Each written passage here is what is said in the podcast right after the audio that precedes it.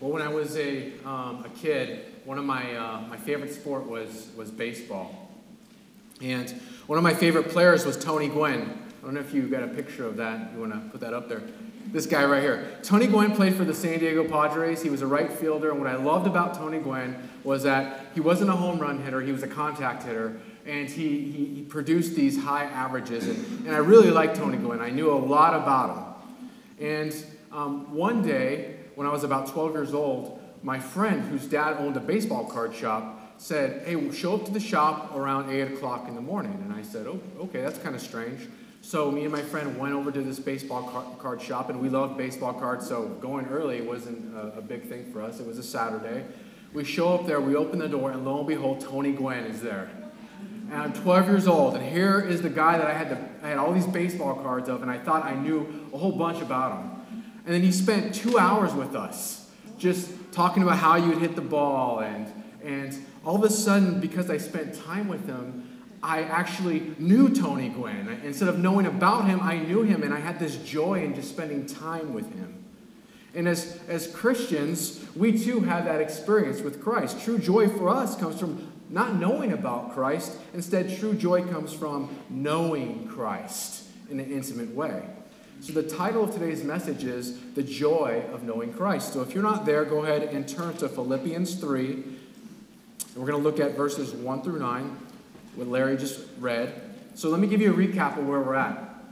So, Paul's in prison, and he's writing a letter to the church at Philippi. Now, the church at Philippi is a great church, it's a church that has been very, um, very supportive to Paul in his ministry. And Paul sits in this Roman prison and, and, he, and he hears some things that are, are happening at, at, Philippi. So he writes this letter to the Philippians and um, he, he really focuses on this element of joy and rejoicing in Christ. And in chapter 2, he starts to talk about this issue of unity. Make sure you guys are united. And then he unleashes this theological discourse about Christ and how we're to imitate the humility of Christ in order to, in order to be united with one another. And now, where we stand in uh, chapter 3, verse 1, Paul shifts his focus back to the idea of rejoicing in Christ. And specifically, he reminds us that once we know the value of Christ, we experience a joyful freedom and confidence that is the basis of our identity. And Paul knows that the Philippians will face some, some opposition from the culture. They, they are in a, a Roman culture that is antithetical to the gospel. And he knows that they're going to experience some issues. And this is very applicable to us as well, being here in New England, being here in the United States. Because we will face continual opposition from the culture, but we must remain steadfast in our joy. So let me pray and ask God to bless our time. Father, we come to you right now and we thank you for another chance to freely worship you in this place. I pray that your Holy Spirit would illuminate your word. I pray that you would teach us the things that we do not know. We love you, Lord. May you be glorified. In Jesus' name, amen. The first thing I want to look at is the joy of knowing the freedom of Christ. Verse 1 says, Further, my brothers and sisters, rejoice in the Lord. It is no trouble for me to write the same things to you again, and it is a safeguard for you. Watch out for those dogs, those evildoers, those mutilators of flesh for it is we who are the circumcision, we who serve God by his Spirit, who boast in Christ Jesus, and who put no confidence in the flesh. Paul starts this off with a command. He says, Rejoice! Rejoice in the Lord. Be happy in Christ. Then he gives this affirmation. He says, It's no trouble for me to write to you the same things again. As a matter of fact, it's a safeguard for you. He's telling them, remember the things that I taught you when I was with you and the things that we exchanged. Remember the gospel, because that's what Paul was teaching. He says, remember the good news of Christ. Remember that life in Christ is about a relationship, not about religious rigor. So, why does he say this? Well, verse 2, he says, Watch out, be vigilant for those dogs, those evildoers, those mutilators of flesh. Paul had had a, a run in with a group of people in Galatia that were called Judaizers. There was this group of people that said, in order for you to be a good Christian, you must be, first be a good Jew. And so they would say, You can't accept Christ. You first need to be circumcised, you need to do this, you need to do that. And they were very legalistic in what you had to do before you could accept Christ. And Paul in Galatians, the epistle to the Galatians, outwardly speaks out against that. And it appears that there's some Judaizers, there's some people that have infiltrated here in, in Philippi. And so Paul is saying, watch out for these lies and legalism. And we have to remember that the church at Philippi is a good church. But good churches are, are prone to being sucked into um, religious legalism very fast. There's a very fine line at times. I could, I could remember when um, Erica and I were coming back from Iraq. We weren't married yet. Uh, we were going to be married, and I was looking for a home church. And I went online and I found this church, and I thought, wow, this is a great church. The statement of faith looks great. I'm seeing pictures. The people look pretty good, I, I guess. I, um, and I said, I, could fit in there, you know, this looks good. So I show up, and um, I'm in a pair of jeans and a, and, a, and a collared shirt, and I got my NIV Bible, and I'm walking. And I walk in there, and the first thing I notice is everyone's wearing a suit or, or, a, um, or a very uh, uh, you know, formal dress. And everyone has a King James Bible. And I'm like, okay. Um, and not a big deal. So I go, the worship service was fine, it was very traditional, and I was like, this is good. Um, afterwards, uh, a gentleman pulled me aside and he said, You know, when we come to church, we like to look our best. And I was like, and I know, you know, I was, I was catching what he was putting down. And I'm like, I'm like, well, I think God cares more about your heart than about what you, you're, you're, dressing. And quite frankly, that was the best thing I had to wear that day. I only had military uniforms, and that was the best thing I had to wear. And so this church necessarily wasn't doctrinally bad, but they had heaped a bunch of legalism on top of things, and, and it was not a good thing. So Paul here gives us three truths to protect us from legalism. He says, first, in verse 3, he says, first, we serve God by His Spirit, not by our willpower. It is by God's Spirit that we work out our salvation. He is the one that wills for us to do that. Two, we boast in Christ and not ourselves. This is all about Jesus. We do stuff so Jesus is famous, not so that we're famous, so we can say, oh, look how holy I am. I look really holy, don't I? It's about Jesus. We boast in Jesus. Three, we put no confidence in our flesh, and we resist the gospel of human achievement. And we're very prone to the gospel of human, human achievement. Listen, I'm a, I'm a check the box guy. I love lists and I love checking those things off.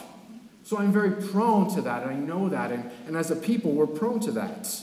And we're called to embrace the truth of freedom in Christ. Galatians 5:1 says, For it is for freedom that Christ has set us free. Stand firm then, and do not let yourselves be burdened again by the yoke of slavery. It, there's no reason for us to go back and say, oh, I have to work for this, because then we diminish grace. So, why is this so important for us to watch out for lies and legalism? It, it, it distracts us from the freedom of the gospel and it zaps our joy away. It just takes our joy away. And Paul says, rejoice in the Lord. Watch out for that, those lies and legalism, because that'll just take away all the joy you have in Christ. So, how do we protect our freedom in Christ against lies and legalism? We have to preach the gospel to ourselves every day, every single day. Now, maybe you're saying, what does that even look like? What does it look like to preach the gospel to yourself? It means every single day you wake up and you say, God, I have fallen short. Yet by your grace I am saved. And it's by that truth I will walk in that truth. I, when you look at me, you see the righteousness of Christ, not who I am and what I've done. Thank you, Lord. And we live in that spirit. We, we tell ourselves that every single day. You know, some of us like look at ourselves in the mirror and you say, You are good. You are, you know, that self affirmation thing. Don't lie, I know you do, all right? the point is, is we're supposed to preach the gospel to ourselves every single day. So, are you preaching the gospel to yourself every single day and living in the truth of that? So, that's the first thing. Second, we see, I want to talk about the joy of knowing the confidence of Christ. How many of you have ever had to put a resume together and go job searching? It is absolutely um, terrifying. When I was putting my, my, my, my resume together and, and, putting my name in the hat at different churches before I was called to Free Christian Church, um, I remember thinking, you know, I have some pretty good experiences, you know. Um, and I put them on my resume, and I remember a particular um, church in the area. I won't say because they're pretty close, but um, I went there, and it was like, they're like, yeah, this is kind of garbage. Like, we don't, we, we, we don't think that you're really qualified for here. And, and I was like, and they flew me all the way out to Massachusetts to tell me that. So I was like, wow, okay, that's crazy. Um, but I was shattered. My confidence was shattered because I thought my confidence was really in what I had done. And so here, Paul lays out his resume in order to prove that if you could have confidence in your achievements and status, he would have confidence. Instead, he says it's all a loss for the sake of Christ. And, and let's put this in perspective here. Paul's in prison. He's in prison, and death is a real thing for him. He's not going to mince words. He's not going to lie. He's going to say, check this out. I'll tell you what's real. This is what's real. This is what really matters. He says, I was circumcised on the eighth day. So this was a, something that, that Jews would do on the eighth day. They, the infant, male infants were, were circumcised. It'd be something like equivalent to our infant baptism. He says, put no confidence in rituals alone. Instead, have confidence in the one that these things point to, Jesus Christ. He says, I was of the people of Israel. He says, put no confidence in your ethnicity. Instead, have confidence in the king that has created all people groups, Jesus Christ. He says, I was of the tribe of Benjamin. The tribe of Benjamin was a revered tribe. He says, put no confidence in where your family is from or the rank they have in society. Instead, have confidence in the high ranking eternal Son, Jesus Christ. He says, I was a Hebrew of Hebrews. I was a Jew of Jews. I was pretty awesome. I was talking to uh, somebody. Um, she, she said I could use her name, but Jane, Jane Mulcahy. Um, she said, Brian, I loved being a Catholic. I was a really good Catholic. And says, I was a Catholic of Catholics. And, and, I, and I loved the tradition. I could, I could get the tradition. But here Paul says, I was the Jew of Jews. He says, put no confidence in that tradition. Instead, have confidence in the salvation in the Savior that stands above tradition, Jesus Christ. He says, in re- regard to the law, I was a Pharisee. Paul was a Pharisee. A the Pharisees were, um, Pharisee actually means separate, separate ones. They really, um, really we're all about keeping the law. He says, put no confidence in rule keeping. Instead, have confidence in the one that seeks worship from those that have a broken spirit and a contrite heart Jesus Christ. He says, As for zeal, I persecuted the church. Paul persecuted the church. He was a persecutor of the Christian church. He was passionate about his cause. It would be similar to those today who say, I'm really passionate about social justice for the sake of social justice. He says, put no confidence in your passion for your cause. Instead, passionately pursue your relationship with Christ, the source of confidence. And out of that abundance, confidently do good. He says, As for righteousness based on the law, I was faultless. He didn't say he was sinless. He just says, I was really obedient. He says, Put no confidence in your obedience. Instead, have confidence in the salvation that comes from trusting in the obedience of Christ. And quite frankly, our culture lacks a resilient confidence. We have to ask ourselves, well, why? How, why does it lack this confidence? It's because we put our confidence in things and people that are unable to bear the weight of this world. Think about it. You put your confidence in your job and your, your position in your job, and that job's not guaranteed. That could be gone tomorrow. And then it, it, it leaves. I, mean, I, I was a Marine for 21 years. I thank God that that wasn't my confidence. If that was my confidence, I would be in a hurt locker, and I know there's many of people that I served with, that's, that's where they're at. Some of us put confidence in success, and so when we are not achieving the success and the measure of success that the world says we should have, we go and we, we just we feel like this hole, like there's something missing. But it can't bear the weight of the world. Some of us have confidence in our past. We remember the good old days.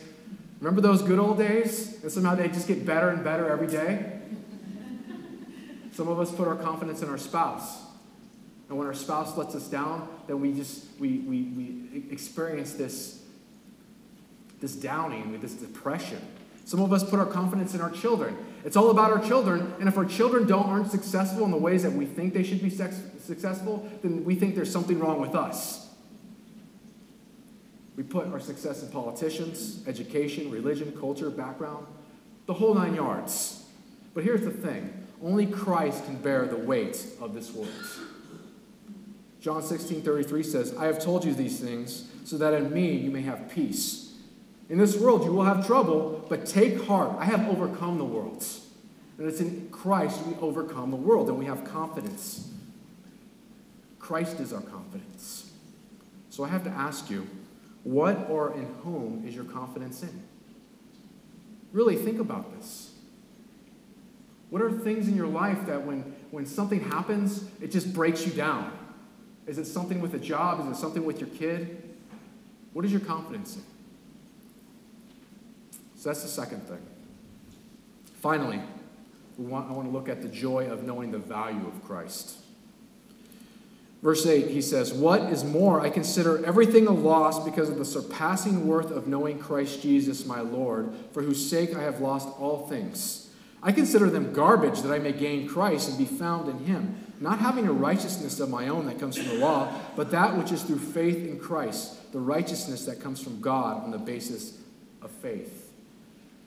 Paul is making it clear that knowing Christ is what really matters. He's had some time to contemplate this. Have you ever been in a, in a really bad position and you just have time to think and you're just like, this is what really matters in my life? Like, he's in jail. I can think about being different places in life. I can specifically remember being in a sniper hide, a hole in Iraq, thinking about what really matters in life. And here's Paul's in prison. He's like, you know what really matters in life? Knowing Christ. That's what matters in life. He doesn't say knowing about Christ, he says knowing Christ. This implies an intimate relationship that is prefaced in faith. And this prize is so good that Paul has lost everything for it. He's lost his social status, his cultural prominence, his religious adoration. Remember, he was a Pharisee, he was a good Pharisee. He was a leader, and he was a very skilled person. And he's like, I've lost it all. I'm sure there was some family fallouts. He lost it all. And if you were to go to Paul and say, Paul, was it worth it? Was this worth it, Paul? He would say, Yes. It was absolutely worth it. As a matter of fact, he says, I consider them all garbage. All of that stuff, it's garbage. That word garbage means dung, excrement. It's a very like hardcore word. And Paul uses this language to express that all the things that were valued at one time in his life were hindrance to the thing that was of ultimate value, namely knowing Jesus Christ. I mean, think about this. How many, how many things do we have in our lives that we value so much, and then a cycle of a year comes around and it's garbage to us? Right? We throw it out. Like, eh, I used to think this was good, you know. I don't need it anymore. That's what Paul says, everything else in, in comparison to Christ. So we have to ask ourselves, how does this happen? Like, what happened to Paul? How did Paul go from this guy who was like, he was a, a religious rock star? He's a religious rock star in the Jewish circuit of religion. How did he go from that, that to a guy who says, I count it all loss for the sake of knowing Christ? Well, it happened because he came face to face with Christ. He stared and he was came face to face with Christ. As Paul was persecuting the church in Acts, we read that the risen Savior, Jesus Christ, appears to him and he comes face to face with Christ. He was forced to get real with himself. He was, he, as he stood in the righteousness of Christ and seeing the holiness of Christ, he realized his utter depravity and his unrighteousness before God. And really, this is the key for us to valuing Christ. We're not good. We're not good. When we stand before a holy God, we're not good. And he got that. He thought, oh, well, I have a lot of these good things, these good attributes, these good these things that I've done and who I am. And as he stood in front of Christ, he realized it's nothing, it's garbage in comparison to knowing Christ. And for all of Paul's efforts, he realized that he fell short. As a matter of fact, we all fall short. We read, all have fallen short of the glory of God. And here's the problem that we all face only righteous people are going to heaven. Only righteous people are going to heaven. And since we don't possess an internal righteousness, we need a righteousness from outside of us. Some have called it an alien righteousness. Uh, 2 Corinthians 5.21 says, God made him who had no sin to be, be sin for us, so that in him we might become the righteousness of God. I want to I wanna demonstrate this, just to cement this. So I've asked a couple people to come and be my demonstrators. Come on. Ben, why don't you go right here? Come on. So this is our sin, all right? This is our sin. I'm going to give you your, your our sin right now, all right, Ben? Thank you. Thank you. This is, this is our sin. This is all of us. We've all fallen short of the glory of God. And because we've all sinned, we deserve God's wrath. But God sends his only Son, Jesus Christ, who lives an obedient life, obedient to the point of death on a cross. And so Christ has lived, and he's, he, he has this righteousness, this, this righteousness that was, came from his obedience with life on this earth. So this is righteousness. On the cross, Christ took our sin. Thanks, to Ben. Take this on. Christ took our right. One, just have one. Other, there you go. He took our sin. And God went and he judged that sin. He poured his wrath on that. So it's no longer gone. But here's the thing, Ben, what do you have in your hand? Nothing. He's justified. There's no more sin, but he's still not going to heaven because you need to be righteous to go to heaven. It's like your bank forgiving you of a debt. That doesn't make you rich. So Christ goes and he takes his righteousness and he gives it to us. And when God sees us, he sees the righteousness of Christ and we are made righteous. And that's forever and you can't lose it. That's the exchange here. That's what happens. That's what Christ did. This is what Paul says is of extreme value to him. Thank you guys. I appreciate that.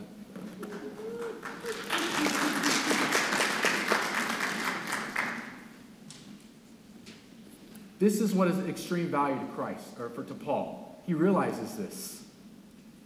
And maybe you're sitting here and you're saying, Brian, I've put my trust and faith in Christ, and I do believe I'm righteous, but I don't feel righteous. Here's the thing when we put our faith and trust in Christ, we are positionally righteous.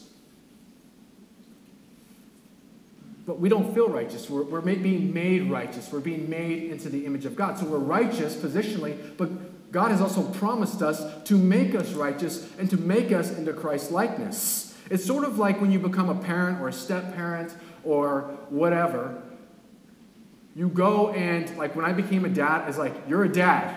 And I'm like, I'm a dad. That's the truth. I'm a dad. I don't know what it's like to be a dad. I'm still figuring that out.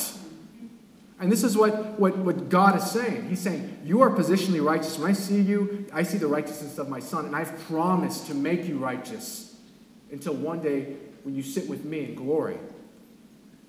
And this is a promise, and we need to walk in the reality of that promise and value Christ above all things. And here's the tactic of the enemy the, the enemy will use our mistakes and he will devalue what Christ has done and is doing in our walk and relationship with Him. He'll go and He'll say, See, you messed up again. That righteousness stuff, that's all garbage. That wasn't true. But we have to trust in the promises of Christ, the promises that God has given us in Christ. And here's the thing when we come face to face with Christ, things change. They change immediately because we are made righteous in Him and God sees the righteousness of His Son and they, they change progressively for us. And my fear is that many of us know of Christ, but we don't know Christ intimately. Everything in, in a person's life revolves around what they, they value most. If you, if you value your job most, everything revolves around your job. If you value your kids most, everything revolves around the kids. If you, whatever. If you value money most, everything revolves about, around making money.